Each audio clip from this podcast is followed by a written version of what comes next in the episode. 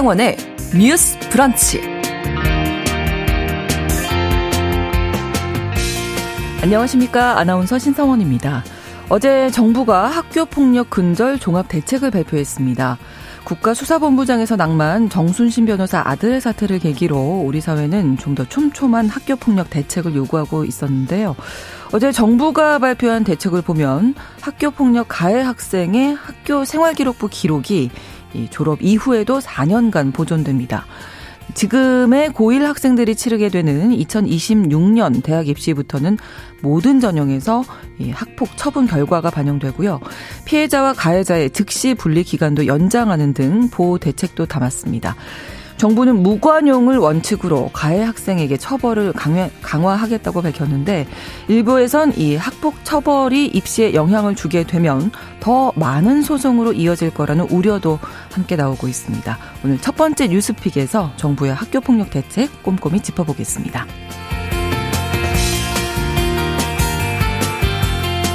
초고령 사회 맞벌이 증가로 이제 우리 사회는 더 이상 개인이 돌봄을 책임질 수 없는 사회로 가고 있습니다. 돌봄 노동자들의 역할이 정말 커지고 있는 거죠. 최근 돌봄 노동자들이 모여서 열악한 근무 환경과 저임금 문제를 증언하는 대회가 있었습니다.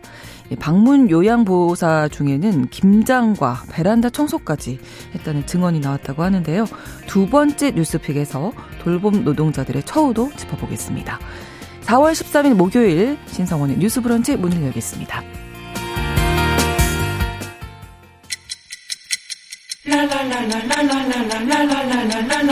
듣고 공감하고 진단합니다. 우리 사회를 바라보는 새로운 시선.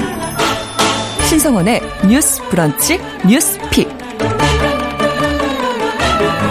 뉴스 브런치 청취자 여러분과 함께 소통하면서 만들어갑니다. 짧은 문자 50원, 긴 문자 100원이 드는 샵 9730, 우물정 9730번으로 의견 보내주실 수 있고요.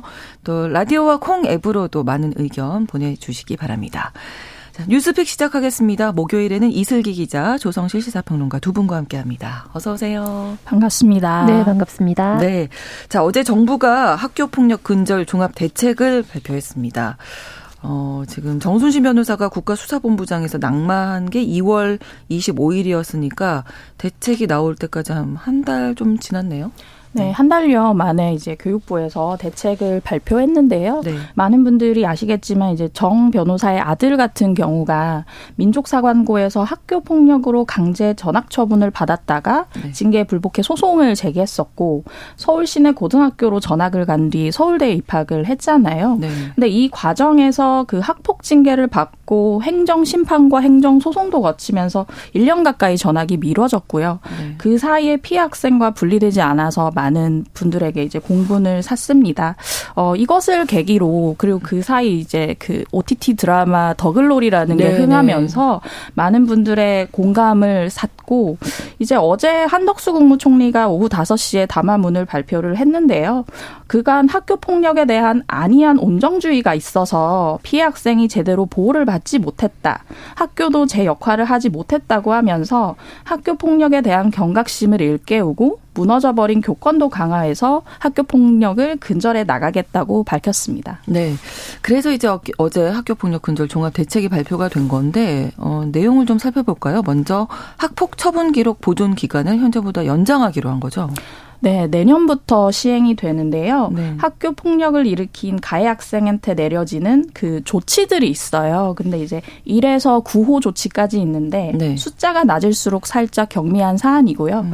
근데 이 중에서 6호 출석 정지나 7호 학급 교체, 8호 전학 같은 경우는 학생부 기록 보존 기간을 현행 2년에서 4년으로 늘리는 겁니다. 음. 한마디로 출석 정지 이상의 처분을 학교 폭력으로 받았다 하면 네. 대입에서 오수까지도 불이익을 받을 수 있다는 얘기고요. 음. 또한 이제 학생부에 남는 징계 기록 삭제 요건도 조금 더 엄격해지는데요. 네. 현재는 4호 사회봉사부터 8호 전학 조치까지는 가해 학생이 졸업하기 직전에 학교 폭력 심의위원회에서 논의를 한 후 삭제를 할 수 있었습니다. 하지만 앞으로는 전학 조치 같은 경우는 졸업 후 4년간 삭제를 할 수 없고요. 네. 또 4호에서 7호 조치 같은 경우는 피해 학생이 동의를 해야만 동의 음. 확인서를 제출해야만 삭제를 할 수 있게 됩니다. 네. 뭐 우리나라 교육에서 가장 민감한 부분인지 입시일 텐데 이렇게 되면 대입에도 영향을 주게 되는 거잖아요. 네, 맞습니다. 그래서 학생부 위주 전형의 경우에 이런 학교 폭력의 기록이 남을까봐 많이들 신경을 썼다면 음. 이제는 수능과 논술 위주 전형에도 반영을 하겠다고 발표한 것인데요. 네. 그래서 뭐 실기 중심으로 입시를 하는 경우에도 이런 부분이 반영되도록 하고 무엇보다 심의 전에 자퇴를 하는 경우들이 있습니다. 그래서 기록에 남기지 않는 음. 방식으로 자퇴를 해서 뭐 검정고시를 본다든지 네네. 네. 이런 방법들을 택하는데 그런 꼼수를 부리지 않도록 심의 전에 심의가 완료되기 전에는 자퇴하지 못하도록 하고 자퇴를 한 학생의 경우에도 대학 입시 때 제출해야 하는 학생부 기록에 반드시 관련된 기록을 의무적으로 병기하도록 해서 이러한 것이 결과적으로 대입에 영향을 줄 수 있도록 하겠다라는 부분이 어제 발표된 음. 내용의 가장 핵심적인 골자입니다. 네. 저희가 브런치 초대석 시 간에 이 학폭 피해자들 상담하는 분들을 초대해서 말씀을 좀 들어봤었는데 가장 지금 피해자들이 시급하게 도입 피해자들을 위해서 시급하게 도입할 정책이 어떤 겁니까? 하고 여쭸더니 즉각 분리가 지금 잘 안 되고 있다. 이걸 음. 제일 먼저 얘기하셨거든요. 네. 요 분리 부분도 좀 포함이 됐나요? 이번 대책에? 네. 그 정순신 변호사 건에서도 가장 많이 문제시 됐던 게 이 부분이잖아요. 그렇죠. 그래서 네. 정부가 이 방안을 포함했는데 이제 가해자 피해자 즉시 분리 일수가 현재는 3일이었는데요. 네. 3일이라고 하면 만약에 금요일에 시행을 했다고 하면 토, 일, 휴일이 포함돼 버리면 그냥 무용한 게 돼 버리잖아요. 네. 그러다 보니까 이번 조치에서는 7일 이내로 연장을 했고요. 네. 그리고 학교장이 학생을 긴급 분리시킬 수 있을 뿐만 아니라 필요하다면 학급을 교체할 수 있는 권한까지 갖게 음. 했습니다. 그리고 가해 학생에 대한 출석 정지 같은 경우도 심의위원회 결정 때까지 계속 미룰 수 있도록 했습니다. 네. 네 지금까지는 가해 학생을 처벌하는 쪽으로 이야기가 나왔는데 피해 학생 보호도 중요하잖아요.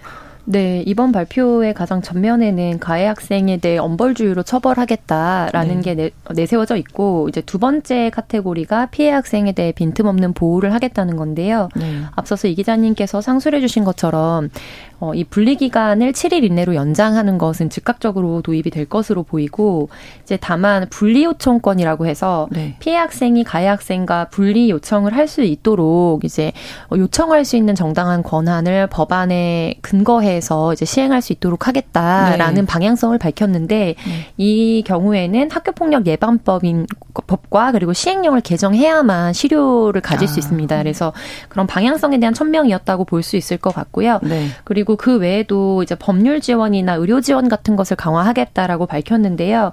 이제 법률 지원 같은 경우에는 신규로 도입되는 정책인데 지역의 로펌을 연계하거나 공익 변호나 마을 변호사 제도 혹은 국선 대리인 선임 등 같은 것을 연계해서 조금 더 이제 법률적인 지원이나 부담을 용이하게 하겠다라는 음. 것이고 또 동시에 심리나 의료 지원 같은 경우에는 일정 부분 지원이 되었던 부분이 있긴 하지만 정신건강 자문위 위촉 이제 역량을 확대한다든지 규모를 확대해서 그래서 이런 부분에 대해서 훨씬 더 좀 두툼한 지원을 할수 음. 있도록 하겠다라고 발표를 했어요. 그리고 네. 마지막으로는 피해자의 치유나 회복에 지원을 할 수 있도록 학교 전담 경찰관이라고 해서 SPO라고 불리거든요. 네. 근데 이런 맞춤형 순찰을 지원하겠다고 밝혔는데 이제 추후 질문에서 또 이어서 이야기하겠지만 이거는 이런 방향성에 대한 내용이고 실질적으로 예산이나 법 제도가 개선이 돼야 하지만 음. 돼야지만 실효성을 갖는 정책들도 많이 포함되어 있는 상황입니다. 네. 그러니까 전체적으로 이번 정부의 그 학교 폭력 근절 대책 면면을 좀 보면 어 약간 가해자 처벌 쪽에 많이 중심 무게 중심이 쏠려 네, 있긴 그렇죠. 하죠. 네. 네. 네. 예. 그래서 가해자 처벌이 주 근간이 되고요. 말씀하신 네. 것처럼 이제 대입의 그 가해 기록이 의무 반영되도록 네. 하고 학폭 처분 기록 보존 기간도 연장을 했잖아요. 네. 근데 이렇게 되면 말씀드린 것처럼 이제 대입 시 오수까지 영향을 미칠 수도 음. 있고 혹은 2년제 대학에 다니고 졸업을 하거나 네. 아니면 고등학교 졸업 이후에 바로 취업을 할 때는 여기까지도 남아 있을 수 있는 것이고 네. 또는 이제 대학에 들어가서 휴학 없이 졸업을 한다고 했을 경우에도 취업에도 그렇죠. 이제 네, 기록이 남아 있을 수 있는 부분이고요. 네. 여기서 보면 이제 가해자 처벌 기록을 확실히 취업 때까지 남기겠다라는 음. 어떤 의지가 조금 보여지고요. 네. 그리고 말씀하신 것처럼 이제 피해자 보호에 대해서도 뭐 분리 요청권 접근권을 쓸 수 있게 한다든지 이런 부분이 있고 또 하나 볼 만한 부분이 이제 학폭을 담당하는 교사 같은 경우에 네. 이제 이 소송이 제기되고 하면서 굉장히 스트레스를 받고 음. 힘들어들 하셨는데 네. 중대한 과실이 없는 경우 민형사상 책임을 면제하는 방안도 추진하기로 한 점이 음. 좀 눈에 띄고 있습니다. 그렇군요. 어쨌든 이렇게 엄벌주의로 좀 선회가 되면서 오히려 소송이 늘어날 것이다. 네. 뭐 형평성 문제 이런 문제점에 대한 제기도 있더라고요. 네, 우리가 직전에 이제 마주했던 정순신 사태로 불리우는 사건이라든지 네. 혹은 네. 이제 더 글로리를 통해서 음. 많은 국민들의 공분을 샀던 방향성에서 봤을 때 이런 가해자에 대한 엄벌주의에 대한 국민적 공감되는 일정 부분 형성이 돼 있다고 봐야 할 것 같아요. 네. 그러나 다만 이제 핵사이다라고 이른바 말하죠. 그런데 그런 것으로 보이지만 면면이 들어봤을 때는 좀 우려되는 부분들이 있는 것은 사실입니다. 네. 최근 3년간 이제 학교 폭력 조치 결정 이후에 가해 학생에 대한 행정 심판을 청구한다거나 소송 제기한 건수들이 굉장히 많이 늘었거든요. 네. 그래서 2020년도 기준으로 행정 심판을 한 건수만 889건, 그리고 행정 소송 건수는 265건에 달했습니다. 그래서 이 얘기는 뭐냐면 학교에서 자체적으로 이제 그리고 교육지원청 단위로 넘어가면서 이런 징계들이 이루어졌는데 음. 이것이 자기의 권리를 이제 너무 과하게 침해했거나 사실관계나 이런 거에 대해서 대해서 적합한 조치가 아니다라고 음. 하면서 불복을 하는 거거든요. 네. 근데 이런 이렇게 엄벌주의나 특히 이후에 취업이나 또 입시에 이런 부분이 더 많은 영향을 미친다는 것을 전제로 했을 때 학교가 이런 쌍방 소송이 더 커질 우려가 깊다라고 음. 이제 일각에서는 우려하고 있고 네. 네 그리고 불복할 가능성이 아무래도 훨씬 더 높아지겠죠. 네. 또 한편으로는 이제 마을 변호사라든지 공익 변호나 이런 부분에 대한 지원을 강화하겠다고 했지만 결국에 이것이 소송전으로 비화되었을 때 법리 다툼에 능하고 조직적 대응을 할 수 있는 더 비싼 변호사를 선임하는 경쟁으로 치달을 음. 우려가 크다. 그래서 엄벌주의의 방향성은 유지하더라도 이 부분에 대해서 어떻게 공동체성에 기반해서 음. 피해 학생을 조금 더 실효적으로 지원하고 그리고 또 이런 교육 공동체로서의 정체성과 교육적 기능을 강화할 것인가 이런 부분에 대해서도 정합적인 대책이 음. 더 보완돼야 된다라는 네. 요구가 있는 상황입니다. 네. 형평성 문제는 그 소년법에서 소년 송치를 학생부 기록 기록에는 네네. 남기지 않는다. 이 부분인 네, 맞습니다. 그래서 소년원에 다녀오는 기록 같은 경우에도 네. 사실 남지 않는데 음. 학교 폭력의 경우에 음. 이제 추후에 이제 계속해서 네. 이제 꼬리표처럼 따라다니, 따라다니게 됐을 때 이런 부분에 대해서 법리적으로 형평성 논란이 제기되고 소송으로 또 이어질 가능성도 음. 크다는 거죠. 네. 뭐 교육계 안에서도 지금 평가가 좀 나뉘는 것 같고 두 분은 어떻게 보시나요? 이슬기 기자님. 네, 일단 그 피해자 보호를 좀 강화한 부분에 있어서는 어느 정도 좀 칭찬해야 할 부분이 있는 것 같아요. 특히나 네. 이제 피해자 가해자 분리에 관해서 그 국민들이 좀 관심이 많으셨고 그것 때문에 피해 입는 학생들이 많았기 때문에 네. 그러한 방향 자체는 어느 정도 이제 칭찬할 만한 부분인 것 같지만 아까 이제 조평론가께서 말씀하셨던 것처럼 이제 학생부 기록에 남기겠다, 4년까지 남기겠다 했기 때문에 이 기록을 남기지 않게 하기 위한 분쟁이 아주 음. 치열할 것으로 보여진단 네. 말이죠. 네. 아까 말씀드렸던 것에 따르면 이제 그 학교 폭력 조치 6호까지는 기록이 되는데 그럼 5호 아래로는 기록이 안 되는 거잖아요. 네. 같은 학교 폭력을 저질렀더라도 5호 아래로 기재를 음. 하기 위한 어떤 분쟁이 더 많아질 음, 그렇죠. 것이고 네네. 지금도 안 그래도 말씀하신 것처럼 행정 심판이나 음. 행정 소송 건수가 굉장히 많은데 어떻게 보면 학교 안에서 생겨난 문제를 학교 밖에서 법정 싸움으로 계속해서 끌고 가는 문제가 있다는 음. 생각이 듭니다. 그래서 제가 생각할 때는 이게 또한 이제 그 대입 정시 모집의 학교 폭력을 기록하고 이런 방안이 네. 사실은 그 경쟁률이 굉장히 높은 상위권 대학에 들어가려는 학생들에게는 어떤 치명타일 수도 있지만 음. 예를 들어 좀 성적에 조금 관심이 없거나 다른 학생들한테는 크게 경각심을 주지 못하는 부분일 수도 있잖아요. 그렇죠. 그래서 이 네. 대책을 짜면서 너무 정순신 아들 학폭 사건에 치우쳐서 짠거 네. 아닌가. 네. 네. 다른 음. 것도 좀 고려해야 하지 네, 않았나라는 네. 생각이 듭니다. 네. 네. 9382번 쓰시는 분께서 바로 그 얘기를 지적을 해주신 것 같아요. 기록 오래 두고 뭐 대책은 알겠는데 엄벌 이전에 진정한 사과와 반성, 아이들 간의 관계에서 필요한 것들도 좀 생각해 주십사 하는 내용으로 적어 주셨고요.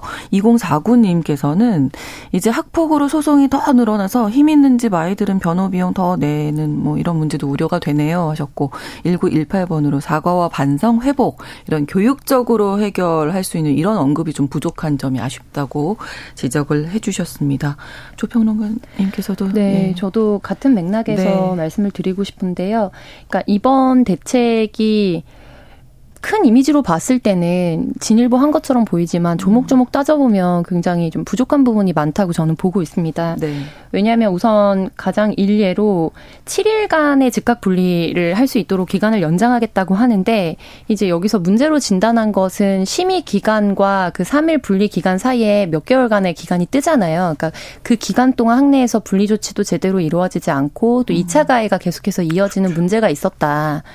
그래서 내놓은 대책이 7일로 늘리겠다는 거거든요. 근데 그러면 여전히 그 순간에 이렇게 뜨게 되는 시간은 남게 됩니다. 네네. 네. 그래서 결국에 이제 이런 부분에 있어서 이게 가장 핵심적인 피해자 지원은 당연히 될 수 없고 그 이외에 의료 지원이나 또 사후 지원, 뭐 경찰관 등을 통해서 음. 그리고 법률 지원을 하겠다고 했는데 SPO라고 불리우는 학교 전담 경찰관만 보더라도 우리가 2%에서만 해도 여러 번 다루었어요. 네.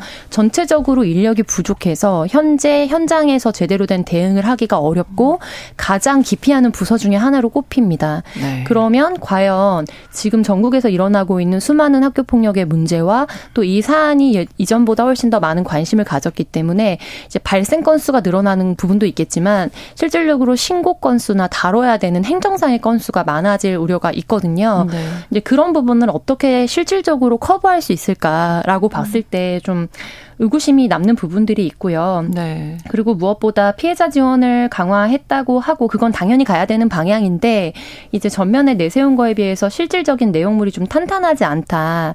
그래서 결국 현재 학교 폭력이 발생했을 때 피해자들에게 가장 중요한 것은 이제 일상으로 어떻게 회복하게 하느냐 그리고 네. 2차 가해로부터 어떻게 보호하느냐의 문제인데 현행 구조대로라면 이제 어른 그리고 동급생이라고 해야 될까요? 같은 반에 있는 교우들 네. 그리고 교사들은 사실상 어떤 사건이 발생하면 이거에 대한 평가자나 또 제3자적인 입장으로 분리되어 있는 상황이거든요. 그래서 가해자나 피해자를 분리 조치한다고 하더라도 전문가에게 분리하거나 네. 네, 물리적으로 완전히 분리하는 형태를 취합니다. 근데 그렇게 되면 사실 일상으로 회복하거나 2차 가해로부터 이제 보호받기 위해서 가장 필요한 건 사실 너의 잘못이 아니고 네. 네. 이로부터 너는 다시 보호받을 수 있고 일상으로 돌아올 수 있다라고 음. 지지를 해주는 친구와 선생님의 메시지가 가장 음. 중요하거든요. 네. 그런데 지금 현장에서는 그런 교내 프로그램의 의무나 이런 의무화나 이런 것들이 이루어지지 않고 있어서 이제 아주 일부에서 학교장의 재량으로 이런 프로그램들을 뭐 회복 대화 프로그램이라든지 이런 것들을 음. 지원하는 학교들이 있지만 미미한 게 현실입니다. 그래서 전문성을 갖춘 피해자 지원 교사와 피해자 지원 프로그램들이 양성되고 그것들이 현장에서 좀 실효성 있게 가동이 돼야 네. 사실 실질적으로 이 분리 기간과 이, 이 심의가 종결되는 그 기간 사이에도 이제 학생들이 완전히 일상에서부터 격리되거나 네. 내 친구들로부터 격리되지 않은 채로 네, 일상을 네. 회복할 수가 있거든요. 그래서 이런 네. 부분들에 있어서는 이제 사실 피해자 회복에 더 일선에 중심을 주안점을 두고 대책을 마련했어야 하는 것이 아니 아닌가 하는 아쉬움이 남는 것은 사실입니다. 네. 말씀하신 대로 진짜 그 부분 중요하네요. 같은 반 학생들이나 선생님들의 지지와 지원이 필요하다는 네. 것. 그래야 일상으로의 회복이 가능하다는 것 좀 기억을 해야 할 부분인 것 같고요. 그리고 아까도 그 어떤 그 분리 요청권 여기에는 법 개정이 필요하다 말씀해 주셨는데 이 지금 대책들이 바로 교육 현장에 적용이 가능한 부분도 있고 그렇지 않은 부분도 있는 거죠. 네네. 예. 좀 필요한 부분들이 어떤 게 있을까요?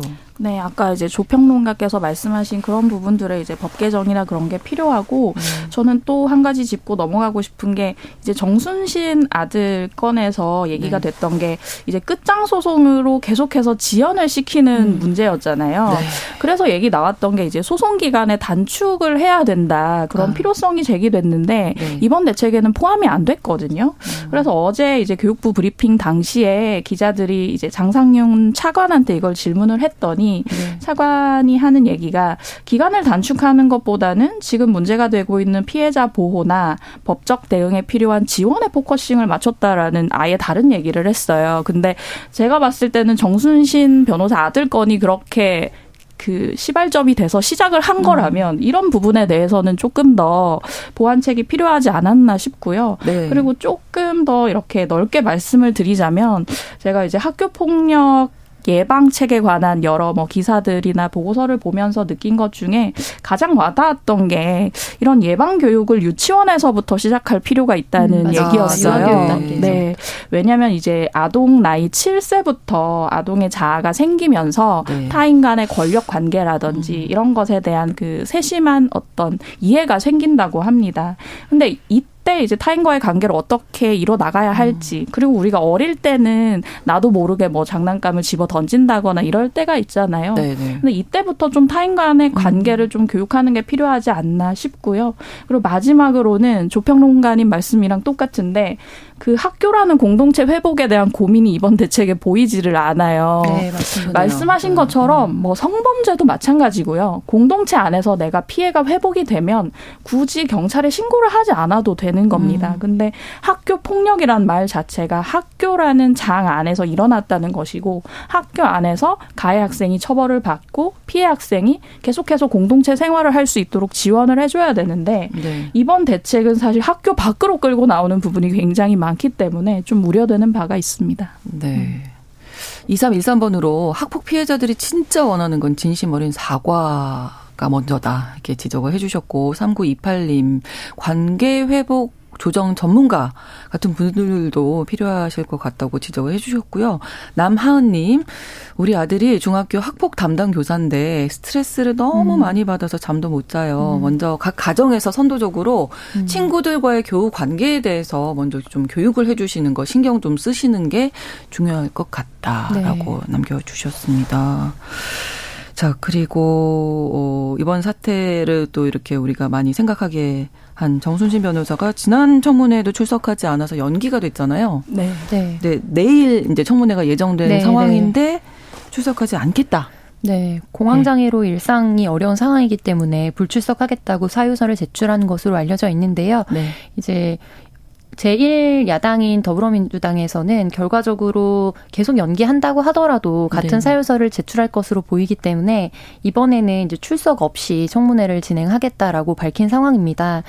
다만 상임위 청문회 같은 경우에는 법상 나오지 않았을 때 이제 증인이나 관련된 음. 이제 어, 사람이 나오지 않았을 때 이제 강제 동행을 하게 하거나 하는 법 규가 없습니다. 그래서 강행할 수 있는 방법은 없는 상황이고요. 그래서 그 허점을 이용한 것이 아니냐라는 비판을 받고 있고 또 한편으로는 이제 국정감사나 이때까지도 이 사안을 계속해서 가지고 가서 국정감사의 증인으로 요구를 했는데 계속해서 나오지 않으면은 이제 관련해서 조치를 밟을 수가 있거든요. 네. 그래서 이런 사안으로 이어가겠다라는 것이 야당의 입장인 것으로 보입니다. 근데 저는 이 사안과 관련해서 꼭 이제 청취자분들 모두와 좀 나누고 싶었던 얘기는 네. 이제 제도나 법으로 해결할 수 없는 부분들이 있습니다. 그래서 그렇죠. 문화와 우리의 어떤 윤리 의식이 네. 굉장히 중요한데 그런 부분에서 우리 일상에서 문제 의식 없이 받아들이고 소비되는 음. 유머 코드들이 있어요. 그래서 청취율이나 시청률이 굉장히 높은 예능 프로그램들 뭐 폐지됐거나 현재 유지되고 있는 프로그램들에서도 학교 내의 일정의 권력 구조 같은 것을 하나의 내 플랫폼처럼 사용해서 그걸 가지고 가지고서 유머를 자아내고 네, 네. 그런 것들이 많이 소비되거든요. 음. 그런데 그 주 시청자 중에 주요 대상자들이 이미 아동 청소년이라는 그렇죠. 것을 우리가 꼭 주지해야 할 것 같습니다. 네, 네, 그래서 누군가를 놀리고 뭔가 완전히 그 주류 문화에 편입되지 못하는 코드를 가지고 있는 사람을 조롱하거나 비하하는 듯한 태도와 말투는 그렇죠. 절대로 예능으로 소비돼서는 안 된다. 그럼요. 이 부분에 대해서도 말씀드리고 싶었습니다. 네. 그게 뭐 아까 말씀하신 학교 안 공동체도 있지만 네. 우리가 살아가는 이 공동체 일상에서도. 안에서의 교육과 네. 회복이 아닌가 하는 생각도 드는데요.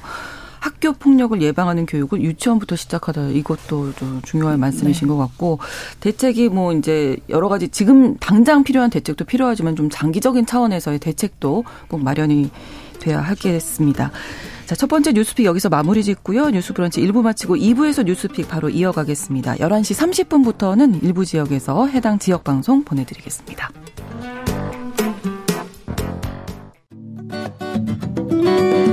여러분은 지금 KBS 1라디오 신성원의 뉴스 브런치를 함께하고 계십니다. 뉴스 브런치 함께하고 계십니다.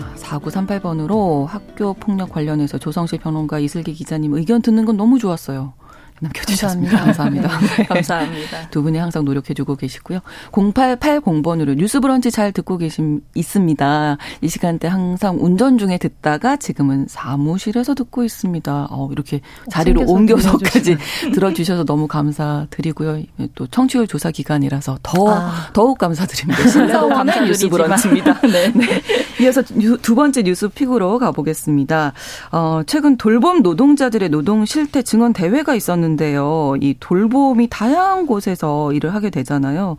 여기 모인 분들이 어떤 일을 어디에서 하시는 분들인지 조성실 평론가께서 네. 네. 지난 11일 국회에서 돌봄 노동자 노동 실태 증언 대회가 열렸습니다. 네. 여기에는 시설 방문 요양보호사, 노인 생활 지원사, 아이 돌봄이 장애인 활동 지원사 등 다양한 분과에서 돌봄 노동을 수행하고 계신 노동자분들이 참석해 주셨고요. 네. 이제 정부가 민간으로 돌봄을 떠넘기고 있다. 여기에 대한 대책이 필요하다는 점, 그리고 고용 안정과 처우 개선이 시급하다는 목소리를 내면서 이와 관련한 각종 사례들을 좀 증언하는 자리였습니다. 네. 이분들의 노동 실태를 점검해 볼 필요가 있을 것 같은데 대부분 돌봄 노동자분들이 어디에 소속돼서 일을 하는지 이런 것도 좀 알아봐야 될 것 같아요. 네. 국내에서 돌봄 서비스 같은 경우는 네. 그 사회보험료로 제공하는 공공 서비스 영역입니다. 하지만 95%가 민간 기관에 위탁이 돼 있고요. 그래서 네. 이런 분들은 뭐 그 민간 요양원이라든지 음. 민간 재가센터 이런 데서 많이들 일을 하시죠. 네. 전국적으로 돌봄 노동자가 110만 명이 될 정도로 음. 굉장히 많으시고요. 어, 좀 구체적으로 봤더니 이제 그 민주노총 법률원 부선 부설기관 노동자권리연구소라는 곳에서 이분들을 대상으로 설문조사를 해봤더니 돌봄 노동자의 92%가 기간제 계약직 비정규직인 것으로 나타났고요. 계약 기간이 6개월에서 1년 미만이라는 의견이 10명 중 6명이나 됐습니다. 아, 뭐 1에서 2년 미만이 35% 수준이었고요.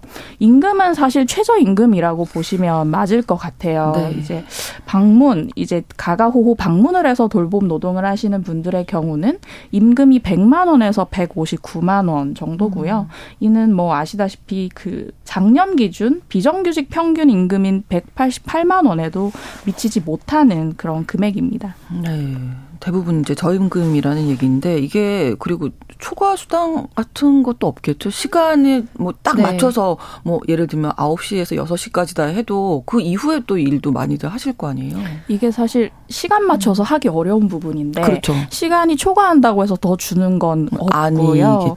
그래서 이제 이 방문 돌봄 노동자 같은 경우는 네. 월 60시간 이상을 일을 해야 뭐 4대 보험이라든지 아. 퇴직금이라든지 장기 근속에 따른 장려금을 받을 수 있는데 네. 이걸 알고 있는 사측에서 네. 일부러 59시간이나 59.5시간 같은 어떤 편법 계약을 요구를 하기 때문에 아. 노동자로서 받아야 할 법의 보호를 받지 못하고 있고요. 어, 말씀하신 것처럼 초과 근무 수당을 받지 못하는 것은 물론이고, 근데 이제 연장 근로가 어떻게 보면 당연하게 여겨지기 때문에 네. 시간당 임금은 자연스럽게 줄어드는 거고요.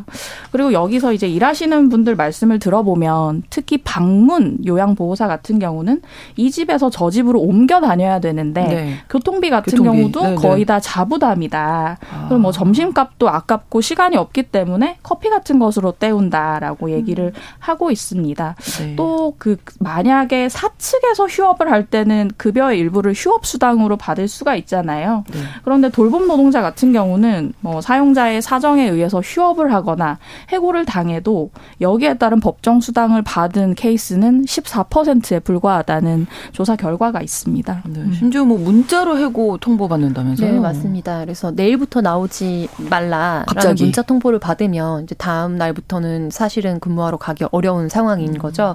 그리고 월 60시간 이상을 근무해야 사대보험 등 각종 이제 혜택들이 사실상에 주어지는데 그래서 한 달에 근무 시간을 59.5시간으로 조정한다거나 이런 편법들이 좀 난무한 현실도 고발이 됐습니다. 네. 그래서 아무래도 우리 사회 그 돌봄 노동을 하면 주로 아이 돌봄, 그리고 네. 노인 돌봄, 장애인 돌봄 이렇게 세 분과가 가장 큰 핵심적인 영역 중의 하나이거든요. 네. 그래서 한동안은 아이 돌봄과 관련된 이제 인력들이 많이 배출이 되면서 음. 또 거기에서 발생하는 어떤 노동 현장에서의 문제, 그리고 또 이 현장에서 발생하는 사각지대에서 또 가끔씩 발생하는 학대 문제 이런 네. 것들이 또 많이 주목을 받았다면 이제는 우리가 급격한 고령화 시대에 접어들면서 노인 음. 이제 방문이라든지 방문이라든지 시설 그렇죠. 요양 보호 하시는 분들이 되게 많고 그런 노인 돌봄 인력에 대한 문제가 앞으로 또 기하급수적으로 음. 주목을 받고 쏟아질 것이라고 좀 전망이 되고 있는 상황입니다. 네. 또 돌봄 노동자들에게 집안일을 시킨다 이런 얘기도 나왔다면서요. 네. 네 이번에 그 증언 대회에서 네. 이제 많은 증언들이 쏟아졌는데요. 어느 이제 노인 요양시설에서 일하시는 요양보호사 같은 경우는 평균적으로 한 명당 열명의 어르신을 돌본다고 합니다. 아. 근데 이 어르신분들이 뭐 마비가 있으시거나 네. 거동이 불편하시거나 치매에 걸리신 이런 분들인데 한 명당 열명을 돌보는 거고요. 그리고 야간 근무 같은 경우는 20명까지도 돌보고 아. 있다고 합니다. 아. 그리고 이제 방문 요양 보호사라고 하는 이제 집마다 찾아가는 보호사분들 같은 경우는 내가 파출부인지 모르겠다 이런 네. 말씀들을 많이 하시는데 아줌마라고 불리면서 뭐 네. 뭐 같이 사는 아들 방 청소에 온갖 집안일을 아, 시키고 집에 오시니까 네, 네. 그렇죠 아. 그런 어떤 그 경계가 없는 거죠 음. 그래서 김장철에는 김장을 담그라고 한다거나 명절 전에 만두를 300개 빚었다라는 아. 증언도 나왔습니다 그래서 그분이 내가 파출부인지 요양보호사인지 모르겠다는 아, 예. 말씀을 하셨던 거고요 이런 경우에 이제 속한 센터에 내가 이런 억울한 피해를 입었다라고 음. 하소연을 하지만 네. 센터 입장에서는 그 어르신이 다른 센터로 가버리면 손해기 때문에 네. 어르신 편에서만 얘기를 한다. 그러고 나서 몇, 얼마가 지나면 나의 근태를 문제 삼아서 하루아침에 나오지 마세요라는 어. 통보를 받았다는 얘기도 전해졌습니다. 네. 또 이뿐만 아니라 이제 노인생활 지원사라고 하는 독거노인들의 생활을 돌보는 분들이 계신데 이분들 같은 경우는 그 업무 일지를 위치 추적 기능이 있는 어플을 개인 폰에 설치를 해서 작성을 한다고 해요. 아, 정말요? 이 문제는 여러 번 제기가 됐었는데 이게 민감한 위치 정보를 실시간으로 확인할 수 있는 기능이 있다 보니까 어. 실제로 센터에서 지금 지원사님 어디 계시냐 이렇게 전화가 오기도 하고 어, 인권 침해 소지가 음, 있다고 음, 문제가 제기됐습니다. 네. 초고령화 사회를 맞고 있고 맞벌이도 증가하고 이제 뭐 돌봄이라는 걸 개인이 다 책임질 수 없는 그런 사회로 우리 사회가 가고 있는데 정작 돌봄의 가치는 좀 저평가된 네. 그런 느낌이네요. 네, 돌봄이라는 것은 사실 정말 오랜 역사에 걸쳐서 가정 안에서 특히 여성 그 중에서도 네. 엄마가 많이 담당을 해왔죠. 음. 그래서 이제 이전에는 어떻게 보면은 윗세대에 대한 돌봄과 아이 돌봄 이 모든 것들을 가정에서 많이 소화를 하고 부족한 부분들에 대해서 사실은 어, 외주의 형태로 우리가 음. 이것이 산업이 발생했다면 네. 그런 부분이 어, 사회 서비스 차원에서 이루어지는 것이 아니라 민간 영역에서 하나의 산업으로 네. 성장해 왔던 것이 사실입니다. 그렇기 때문에 그 경제적 논리에 기반해서 사실은 돌봄 노동을 하는 것의 전문성이라든지 그리고 그 직역에 대한 이해보다는 정말 그냥 찾아주는 사람이 있으면 거기에 얼마만큼의 비용을 받고 누구든지 매칭하면 되는 음. 일처럼 여겨져 왔는데요. 네. 특히 우리가 팬데믹 국면을 지나면서 특히 해외에서는 필수 노동이라고 불리우는 이 돌봄 노동에 대한 재평가들이 좀 새롭게 이루어지기도 했는데 있는데 네. 우리 사회는 여전히 좀 어, 그 자리에 머물러 있는 느낌을 많이 받아요. 그래서 돌봄 노동이 사실 살림하고 구분되거든요. 그렇죠. 그래서 많은 분들이 아시다시피 그런데 네. 이전에 가정에서 한 사람이 살림과 돌봄을 다 음. 이제 통합적으로 했다 보니까 아무래도 이런 부분에 대해서 제대로 된 이해가 없으신 분들 같은 경우에는 아, 돌봄 노동으로 왔지만 음. 돌봄을 와, 뭐 3시간을 와 있다면 3시간 내내 쉬지 않고 하는 건 아니기 때문에 중간중간 음. 비는 시간에 그냥 나머지 일들 당연히 해줄 수 있는 거 네, 아니냐. 네, 네. 내가 거기에 대해서 대가를 지불한 건 아니냐라고 당당하게 생각하시는 분들도 계시거든요. 아. 그래서 이런 전반적인 우리의 문제의식 자체도 사실은 음. 새롭게 설정이 돼야 되는 부분들이 있고요. 네. 그리고 팬데믹 국면이 또 언제 올지 모른다고 하는데 이와 관련해서 우리가 1대 몇을 이제 돌보느냐 이 문제도 굉장히 민감한 문제인데 그렇죠. 이런 부분이 감염 문제와도 맞물리면서 사실은 적정한 적당한 인력을 배치해야 되는데 그런 부분에 대한 기준도 굉장히 좀 턱없이 높은 상황입니다. 음, 그러니까 우리 사회의 돌봄에 대한 인식 자체가 네. 좀 많이 개선이 될 필요가 있을 것 같고요. 5439번으로 진짜 돌봄 노동자는 갑을 병정의 병정입니다. 네. 노동의 소중함을 모르는 분들이 많으세요. CK님, 진짜 고령화되고 내 몸 스스로 건사 못하는 날들이 모두에게 많아질 텐데 돌봄에 대한 사회적인 관심이 시급합니다 하셨고요. 3414번으로 노인맘 돌봄하는 그런 수요는 계속 많아질 겁니다. 노인들에 대한 돌봄 수요 많아질 텐데 돌봄이 존중받는 사회가 되기를 바랍니다. 이렇게 남겨주셨어요. 정책적으로 어떤 변화가 있어야 할지 두 분 말씀 들으면서 오늘 마무리하겠습니다. 네. 네, 저는 그 윤석열 정부가 출범을 하면서 이 돌봄 서비스에 관해서 이제 민간에 더욱 맡기겠다라는 얘기를 했는데 네. 저는 결과적으로는 돌봄의 공공성 확대가 중요하다는 생각이 음. 들어요. 이게 네. 산업적으로 접근을 했더니 네. 사실은 이제 뭐 사회보험료나 그 지원금 하에서 민간 기관들이 알아서 하다 보니까 사실은 이제 그 서비스의 질도 낮아지고 어떤 보호사들의 임금을 이렇게 후 임금에 대한 어떤 어떤 네, 처우에 대한 낮은 네. 처우가 네, 되는 네, 거잖아요. 그런 게 굉장히 안타깝고 결국은 이거는 공공성을 확대하는 음. 데서 문제의 실마리를 찾아야 하지 않나 네, 네, 싶고요. 거기에 좀 반해서 최근에 이제 서울시 사회서비스원이라고 하는 공공 돌봄 서비스를 담당하는 기관이 무려 예산을 68억 원 으로 아 100. 억원 이상 삭감을 해서 68억 원이 됐거든요. 아. 근데 이 경우에 이제 노조에서 말하기로 추경이 확정되지 않으면 하반기부터 해고가 될 것이라고 얘기를 하고 있어요. 네. 근데 이런 거는 지금 어떤 돌봄 서비스에 관한 수요에 역행하는 일이 아닌가 음, 다시 한번 그렇죠. 점검이 필요하다는 생각이 듭니다. 네, 안정적인 돌봄이 필요한 네. 상황인데요, 지금. 네, 시장에만 맡길 수 없는 네. 직역이 사실 돌봄인데요. 이런 부분에 대해서 국가적 책무나 어떤 보장성을 강화하지 않으면 결국 우리는 돌봄을 받으면서 생을 시작하고 돌봄을 받으면서 생을 마감하잖아요. 그렇죠. 네, 그래서 그럼요. 이런 삶의 네. 카, 이런 어떤 알고리즘을 우리가 생각했을 아. 때 결과적으로 시장 논리에 맡겼을 때 그 피해를 입는 것은 시장 논리에 맡기는 것을 허락한 나 자신이라는 점을 잊지 않고 아, 네. 네, 이 부분에 대한 정책적인 강화가 반드시 이루어져야 할 것 같습니다. 네. 목요일의 뉴스 픽 이슬기 기자, 조성실 시사평론가 두 분과 함께했습니다. 고맙습니다. 감사합니다. 감사합니다.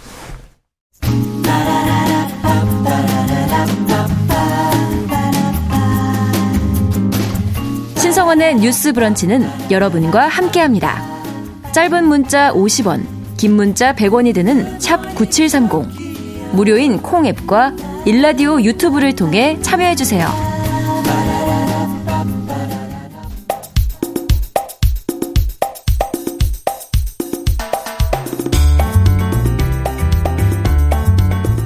청년들의 시각으로 우리 사회를 진단합니다. 뉴스 브런치 MZ 데스크. 지금 이 시대를 살아가는 청년 여성들은 우리 사회를 어떻게 바라보고 평가할까요? 직접 들어보는 시간 MZ 데스크입니다. 대학 내일 20대 연구소 이혜인 수석 그리고 MZ 세대 트렌드를 쉽고 빠르게 전달하는 미디어 캐릿의 이시은 에디터 두 분과 오늘도 함께하겠습니다. 어서 오세요. 안녕하세요. 네, 이 MZ들과 오늘 함께 나누고 싶은 주제 어떤 겁니까? 네. 오늘은 지방 대학과 지역 경제에 대해서 이야기해 보려고 아, 합니다. 네. 사실 뭐 수도권 집중 현상이 어제 오늘 일만은 아닌데요. 네. 최근 청년들 사이에서 이를 좀 체감할 만한 일들이 많이 이제 급증하고 음. 있어서 이 이야기를 한번 해보면 좋을 것 같아요. 네. 이혜인 수석께서 주제를 말씀해 주셨고요. 최근에 진짜 그 지방대 정원이 줄고 있다 이런 뉴스도 많이 봤거든요. 네. 네. 대학가가 좀 이를 체감할 만한 일이 많이 늘고 있어요. 지역 네. 소재지 대학들이 이제 정원 미달로 대부분 아우성입니다. 아, 그래서 대학 폐교 위기, 뭐 폐과 위기 등은 이제 이슈를 넘어서 거의 현실이 되고 음. 있고요. 실제로 이번 수심 미달 상태 대학이 전국적으로 96군데 그 중에 지방대가 77군데 77개로 아. 나타났습니다. 네. 그러니까 대다수의 지방대가 정원을 좀 채우지 못한 채로 시작을 했다는 거고요. 음. 거점 국립 국립대라고 불렀던 이제 지역의 이제 국립대들도 5년간 2만여 명이 자퇴를 하는 등 이제 신입생들을 유치하거나 이제 재학생들을 모집하려는 전쟁이 이제 벌어졌다고 볼 수 있습니다. 네. 네. 광주 소재 사립대학 같은 경우는요 신입생들 모집할 때 신입생 전원에게 아이패드 같은 전자기기를 살 수 있도록 하는 장학금을 지급하기도 했고요. 네. 이제 뭐 대전 소재 사립 대학에서도 수시 모집 최초 합격자가 되는 경우에 첫 학기 장학금을 뭐 100만 원에서 150만 원까지 주겠다라고 네. 이야기하면서 좀 자구책을 마련하고 있는데 이마저도 좀 여의치 않은 게 실정입니다. 그렇군요. 네, 이, 이걸 두고 이제 벚꽃 피는 순서대로 망한다라는 아. 말까지 나오더라고요. 아, 네, 네. 들어오는 이제 학생은 적 없고 네. 나가는 학생만 이렇게 늘어나니까 지방대학교 줄도산을 빗댄 말인데 어, 벚꽃 개화 시기가 빠른 수도권과 그리고 네. 거리가 먼 지역 소재 대학을 비교를 하면서 아. 이제 지방대 기피 현상을 이제 희화화하는 말이기도 합니다. 네. 안타깝네요. 네. 네. 특히 서울 수도권과 지방 대학의 격차가 좀처럼 줄지 않는다는 게 좀 문제인 것 같은데요. 네. 학령 인구가 감소를 하고 있잖아요. 네, 그 문제를 이제 지방 대학과 그리고 전문대가 떠안고 있는 현실이에요. 거예요. 정부가 이제 첨단 산업 인재 양성을 추진 중인데 네. 이로 인해서 이제 서울 주요 대학을 중심으로는 증원을 허용해 준다고 해요. 어. 네, 그래서 수도권 쏠림 현상이 좀 더 심해질 거다 이런 목소리도 나오고 있습니다. 수도권과 지방이 너무 다르네요 분위기가. 맞습니다. 네. 실제로 그냥 뭐 지역 소재 대학들은 단순히 학생이 없다라는 문제뿐 아니라 그냥 운영난에 시달려서 아예 네. 이제 폐교를 해야 하는 현실을 많이 체감하고 있기도 합니다. 네. 뭐 이번 달 말에 경남 진주 소재 한 대학이 요금 미납과 전기 수도 이제 끊길지도 모르는 미납액이 거의 11억 원 정도 된다고 아, 하고. 근데 문제는 네. 사실 여기에 또 재학하고 있는 학생들이 있잖아요. 네. 그래서 3, 4학년 학생들은 이 학교를 그만둬야 하는 건지 더 다녀도 되는 건지 이런 고민들을 어. 하고 있다고 해요. 그리고 대학가에서 최근 천원 아침밥 행사 네, 네. 계속 인기거든요. 네. 이 사업이 대학가에서 인기를 끌고 있는데 이 또한 학생과 정부가 이제 천 원씩 내면 나머지 금액을 다 대학이 부담하는 방식인데 이제 이런 걸 부담을 느낀 학교들이 아. 많습니다. 왜냐면 어차피 학생이 없고 이 급식 이라는 단체 급식을 운영을 해봤자 이걸 먹으러 와줄 학생이 없다. 아. 운영하는 게 더 손해다. 이런 아. 이야기도 하고 있다고 해요. 그렇군요. 그러면 지방대 뭐 이 이야기뿐만 아니라 지역에서 채용은 어떻습니까? 어 이게 사실 채용 음. 문제랑 같이 맞물려 있는 거기도 합니다. 그렇죠. 네, 채용 네. 시장에 최근에 변화가 많이 있어요. 공채가 사라지고 대부분 네. 수시 채용 중심으로 많이 그렇죠. 바뀌었다는 겁니다. 네. 근데 이 경우에는 이제 과거 특정 시기가 존재하던 공채에서는 음. 오히려 지방 대학 친구들도 같이 채용을 좀 참여할 수 있는 기회가 네, 네. 되기도 했어요. 음. 동시다발적으로 채용이 일어나기도 하고 채용이라는 정보가 균등하게 같이 공유가 되기도 했으니까요. 네. 근데 이제 이제 지역 출신 청년들이 공채가 없으니 이런 수시 채용 등용문을 음. 통해서 또 채용이 되기는 되게 어렵고 오. 그러다 보니까 대학 진학을 미뤄서라도 수도권으로 가겠다라는 아. 현상이 더 심해지고 있다고 합니다. 네, 네. 아, 근데 저는 사실 단순히 음. 이제 구직이 어렵다뿐만이 아니라 지역의 일자리 자체가 이제 없다라는 것도 문제인 것 음. 같아요. 근 지역 청년들이 이제 수도권이나 서울 대학을 선호하는 이유도 대부분 일자리 때문이라고 밝혔거든요. 아. 네. 특히 그 문과 학생들은 지역에 네. 남고 싶 싶어도 일자리가 없어서 수도권으로 음. 가야 될 수밖에 없다는 거예요. 그래서 네. 그 지역에서 나고 자랐고 그리고 그 지역에 최대한 남아서 일을 하고 싶은데 네. 일자리가 적으니까 타 지역으로 이제 가서 생활을 해야 될 음. 수밖에 없는 거예요. 근데 이런 경우에 이제 부족한 돈으로 강제 자취를 해야 되는 청년들도 생기는 거고 그러네요. 그래서 돈을 버는데도 불구하고 생활고에 시달리는 이들이 이제 생기는 거예요. 그래서 네. 일부 커뮤니티에는 이제 이런 글들이 하나 올라왔는데 네. 좀 간단하게 읽어드리면 네네. 뭐 아무래도 서울 등 수도권이 나라의 중심이고 그리고 인프라 수준이 높다 보니까 음. 서울이나 수도권을 선망해서 무조건 일하고 싶을 줄 알았는데 네. 그게 아니었다. 뭐 음. 뭐 실상은 일자리 일자리와 임금 때문에 자의반, 타의반으로 올라오게 된 거고 일자리가 이제 적고 임금 수준이 낮으니까 울며 겨자 먹기로 이제 상경했다라는 아. 이런 글도 이제 올라오곤 합니다. 이게 좋아서가 아니라 어쩔 수 없는 선택이었다 이런 얘기인데, 네네. 그러니까 내가 사는 지역에서 부모님과 같이 네. 이 고향에서 또 잘 알고 계실 거 아니에요. 그쵸. 그 지역에 일자리만 있다면 그 지역에서 일자리 네. 네. 가장 좋은 선택일 텐데 베스트죠. 그게 어려운 현실인 그쵸, 거죠. 네. 네. 네, 실제로 이거를 저희가 그냥 어, 누군가의 개인의 의견이 음. 아니다라는 근거를 발견하기도 했는데요. 네네. 부산 상위에서 조사를 했어요. 부산에 있는 mz 세대들에게 네. 부산에서 취업하기를 희망하느냐, 혹은 뭐 음. 다른 지역으로 가고 싶느냐라고 물어봤더니 네. 무려 77.5%가 부산에서 취업하기를 희망한다라고 응답을 아, 했습니다. 그렇군요. 근데 그렇지 못하는 이유가 있느냐라고 물어봤더니 희망보다 낮은 임금으로 부산에 있는 기업에는 가기 어렵다라고 음. 밝혔어요. 네. 반대로 기업도 인재를 채용 못하는 이유가 임금 협상이 어렵다라는 음. 이유로 이제 이거를 밝히기도 해서 이 차이를 기업과 이제 인재 모두 다 인지하고 음. 있고요. 음.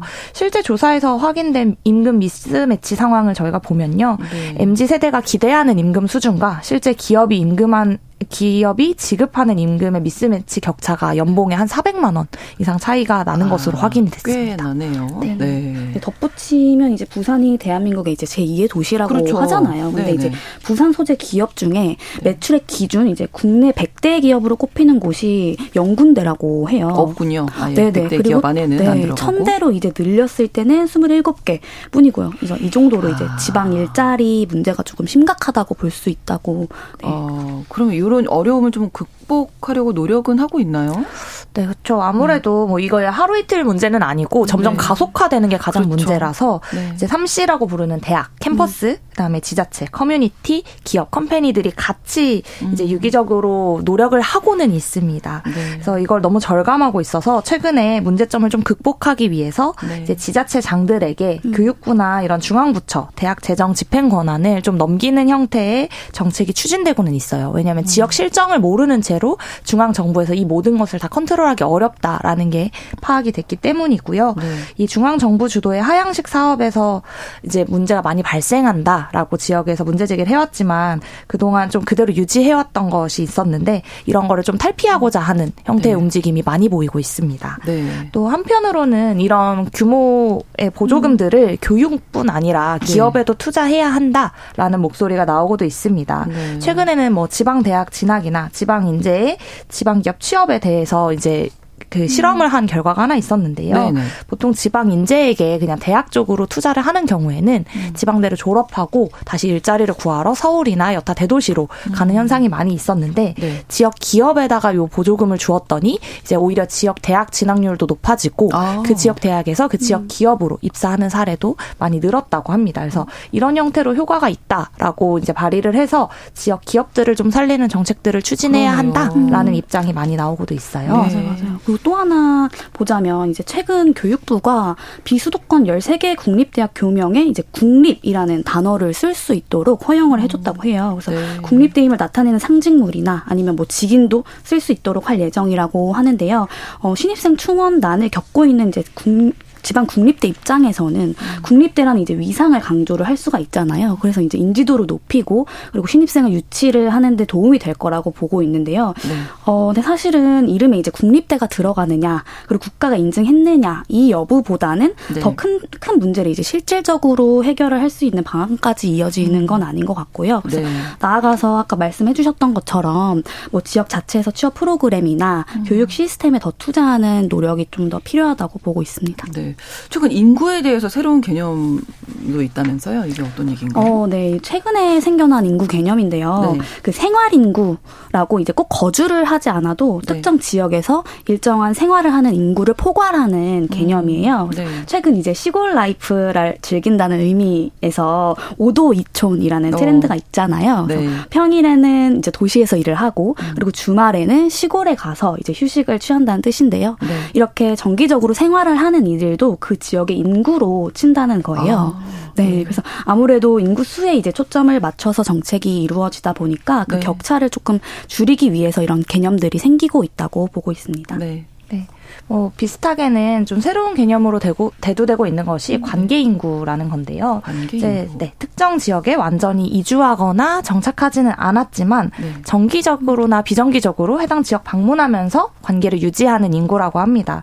뭐 일본 같은 경우는 사실 이 정주 인구라고 부르는 등본상 주민등록 등본상의 음. 인구의 개념을 버리고 이 네. 관계 인구 확충을 좀 목, 적으로 해서 지역 활성화 정책을 추진 중이고 네. 성과를 내고 있다고 합니다. 네. 뭐 예를 들면 이런 거예요. 뭐 서울시에 사는 한 뭐 자, 음. 직장인 분이 네, 네. 자녀와 뭐 아, 와이프와 같이 뭐 가평에 계속 방문을 하는 거죠. 캠핑 네. 트렌드로 계속 음. 방문을 해요. 네. 그러다가 어느 날 뭐 가평 소식도 좀 궁금해지고 네. 뉴스에서 가평 보면 반갑고 뭐 그쪽 부동산을 좀 알아보거나 네. 이왕이면 뭐 명절에 선물할 때그 음. 그 지역을 먼저 떠올려서 뭐 가평 특산물이 잣을 구매한다거나 하는 형태로 특정 로컬과의 이 개인의 관계나 유대를 만들어 주자라는 것이 이 관계 인구의 개념입니다. 네, 생활 인구, 관계 인구 이게 다 나눠져 있다. 요즘 트렌드가 정말 많이 바뀌고 있다 이런 생각 저는 들었는데 4113번으로 우리나라는 너무 서울 위주, 수도권 위주입니다. 1992님 지역, 지방도 같이 상생할 수 있으면 좋겠다고 어. 또이 말씀 들으면서